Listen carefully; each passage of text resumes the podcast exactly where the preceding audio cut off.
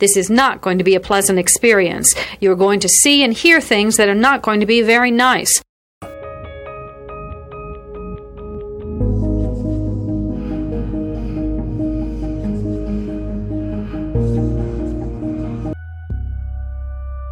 Experts divide serial killing into two general types organized and disorganized.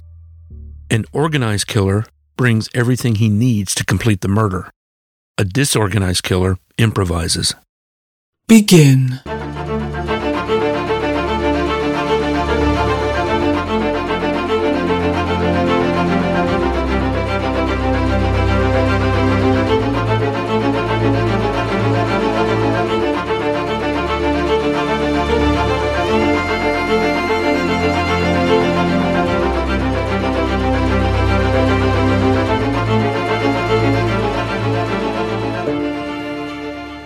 Listener discretion is advised. It's February 4th, 2003, and it's the night before Sofia Juarez's fifth birthday. Like any kid on their birthday eve, she is so excited. That evening, she was playing with her brother in her room. There are differing accounts of what happened next, but at some point, Sofia left the home and simply disappeared. Despite an extensive search and publicity, no trace was found of the little girl.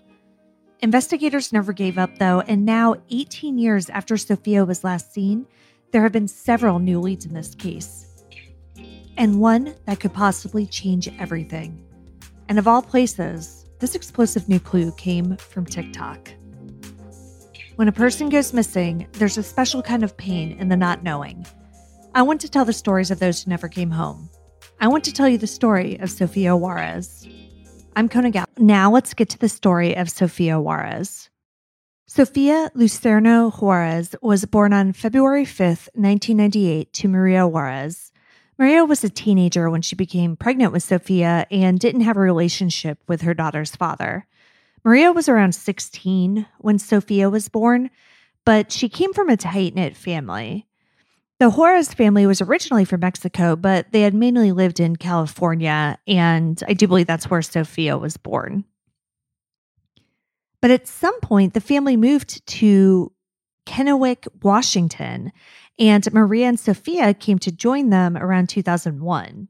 Maria, Sofia, and Sofia's younger brother lived in a home with Maria's mother, Ignacia Juarez, Ignacia's boyfriend, Jose Torres, and six aunts and uncles, as well as various cousins. So, crowded house. yeah, very packed house. So what you? I'm sorry. You said Sofia's little brother, Yes. So, Sofia had a little brother. and is uh his dad in the picture? I do not know. I couldn't find anything about his father. Okay.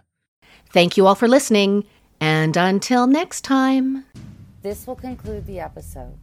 Thanks for tuning in. If you like what you hear, please leave a comment and subscribe. Thank you. This will conclude the episode. Thanks for tuning in. If you like what you hear, please leave a comment and subscribe. Thank you.